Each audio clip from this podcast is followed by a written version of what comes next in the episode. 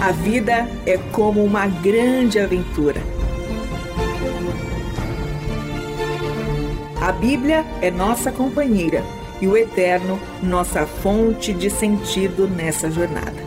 Por isso, convidamos você para entrar nas páginas do livro que conta a história do Deus que entrou em nossas histórias. A partir de agora, você está diante do Espelho na Janela. A narrativa a seguir é baseada em personagens e histórias bíblicas, acrescidas de elementos ficcionais.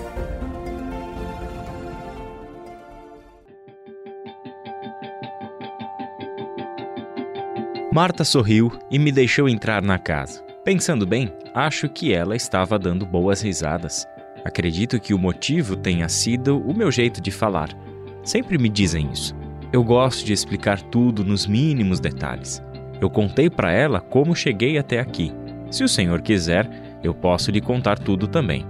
Tudo bem, Jesus, temos tempo para isso, então acho melhor eu ir direto ao assunto. Como eu disse para a senhora Marta, eu precisava aprender mais sobre esse Deus que ama todos os povos sem distinção.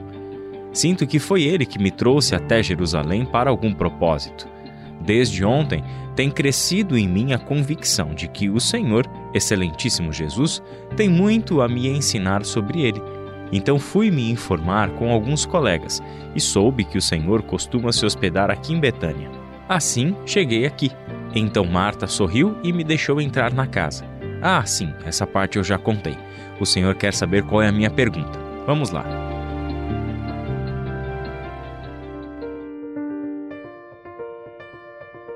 Honestamente, eu nem sei por onde começar. Talvez um ponto de partida seja a cena que eu presenciei ontem no pátio dos gentios lá no templo. Eu vi o Senhor derrubando gaiolas, abrindo cercados e libertando os animais. No meio daquela confusão generalizada, eu o ouvi afirmar que a minha casa será chamada casa de oração para todos os povos. Olha, as suas palavras me tocaram profundamente, pois é como se elas respondessem a um questionamento que estava entalado na minha garganta.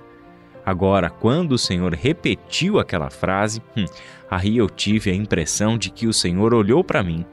Eu posso estar confuso, mas essa sensação ficou queimando dentro de mim. Sim, o senhor tem razão. Muitos outros gentios estavam ali e devem ter tido a mesma sensação que eu. Porém, eu estou aqui falando com o Senhor, curioso para saber como eu poderia saber mais sobre esse Deus. O que eu já ouvi falar sobre esse Deus? Ah, bem, algumas coisas. Por exemplo, me fascina que vocês, judeus, ensinam que o Deus de vocês não possui nome pronunciável e não pode ser representado como imagem. Vocês adoram um Deus misterioso. Eu me sinto atraído por todo esse mistério. Entre ontem e hoje, eu conversei com alguns dos seus seguidores e o mistério só aumentou, pois eu descobri que o Senhor chama de Pai Nosso, esse Deus que não tem nome pronunciável nem imagem que o represente. Como pode um Deus tão misterioso e distante ser chamado de Pai, como se estivesse próximo e fosse íntimo? Não, não, espere, Jesus. Ainda tem mais. Os seus seguidores foram tremendamente simpáticos comigo, o que é estranho, pois eu sou um soldado e sou um gentil. Eles me convidaram para jantar com eles ontem. Como eu não tenho esposa nem família por perto, aproveitei que tinha mais um dia de folga e me sentei com eles. Quando a refeição estava para ser servida, eles fizeram uma oração. Eu prestei muita atenção nas palavras que eles disseram, e elas se tornaram um assunto do nosso jantar. Eu aprendi que foi o Senhor mesmo que os ensinou a orar daquela maneira. O que mais me chamou a atenção? Por onde eu começo?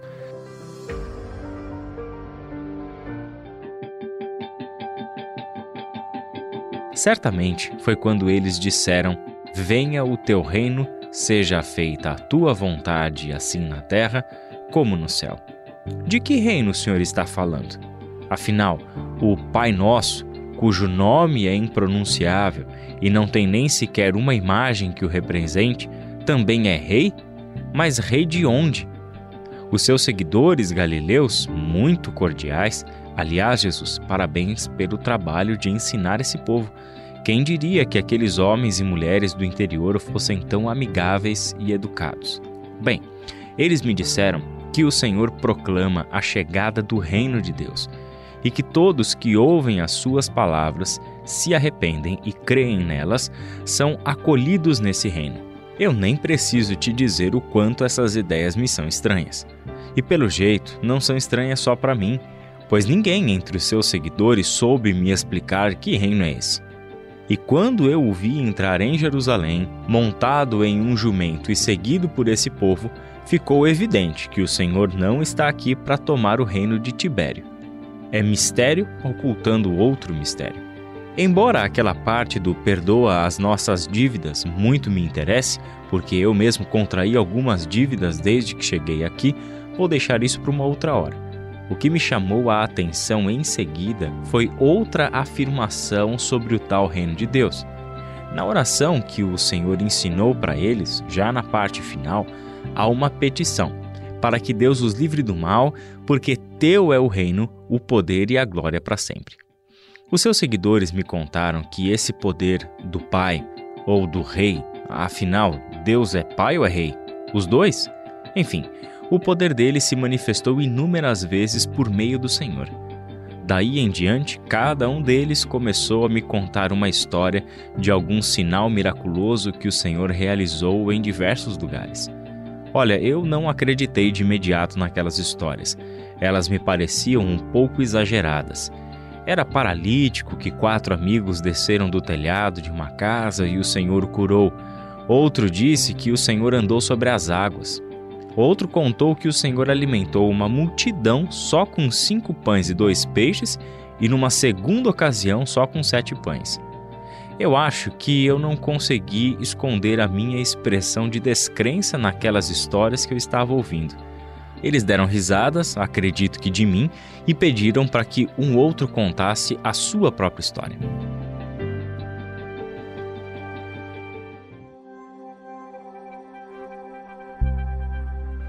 Nesse momento, todos ficaram em silêncio e aquele homem tímido, que tinha um sorriso que iluminava toda a sala, começou a contar que ele estava sentado pedindo esmolas na saída de Jericó. Ao ouvir que era o Senhor quem estava passando por ali, ele começou a gritar: Jesus, filho de Davi, tem misericórdia de mim. Ele ficou emocionado ao contar que, enquanto as pessoas diziam para ele ficar quieto, foi o Senhor quem o chamou e teve misericórdia dele. Disse que, ao ouvir a sua pergunta, O que você quer que eu te faça? se sentiu como uma ovelha ferida quando o pastor derrama óleo sobre a sua cabeça. Então, o Senhor atendeu ao pedido dele e ele recuperou a visão. Ele era um cego e voltou a ver, assim do nada.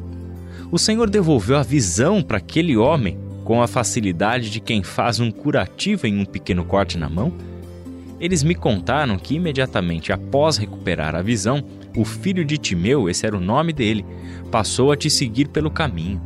Mas me veio a questão: ora, te seguir para onde? Para onde exatamente o Senhor está indo e levando consigo essas pessoas? Pergunto isso porque muito me interessa saber mais de Deus pelo Senhor, porém, eu sou um soldado romano e eu não disponho desse privilégio de uma dispensa do serviço militar para seguir o Senhor por aí, como esse povo faz. Ah, antes de eu deixar o Senhor responder, me permita dizer mais uma coisa que eu ouvi e que me deixou bastante preocupado. Entre os seus seguidores existe um assunto mencionado, meio que em secreto, mas que eu acabei conseguindo ouvir. É perceptível que os seus seguidores evitam falar disso porque eles têm muito medo. Segundo o que eu ouvi, o Senhor afirmou repetidas vezes que em breve será entregue aos líderes do seu próprio povo e condenado à morte. Eles também falam de uma ressurreição após três dias. Além de eu não entender o que seria uma ressurreição, entendo menos ainda essa história de o Senhor anunciar a própria morte. Bem, Jesus, acho que essas é que eram as principais questões que me perturbam. Eu peço desculpas de lançá-las assim sobre o Senhor logo em nossa primeira conversa. Mas acontece que, se Deus me trouxe mesmo em Jerusalém para algum propósito, e se esse propósito tem relação com aprender sobre Deus por meio do Senhor, é justo que eu tenha certeza de que aquilo que eu aprender sobre Deus venham das palavras de uma pessoa confiável. Agora, se o Senhor não se importar, eu vou ficar em silêncio para ouvir o que o Senhor tem a dizer sobre todas essas coisas. Acredito que após te ouvir eu terei mais perguntas. Mas vamos por partes, uma coisa de cada vez. Muito obrigado pelas respostas, Jesus, embora o Senhor tenha falado tão pouco. Porém, me explique mais uma vez o que o Senhor quis dizer quando me contou que a cruz vai revelar a sua glória e então eu verei quem verdadeiramente é o Senhor?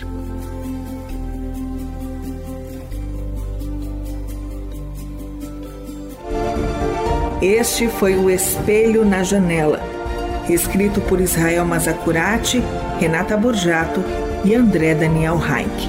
Realização Transmundial.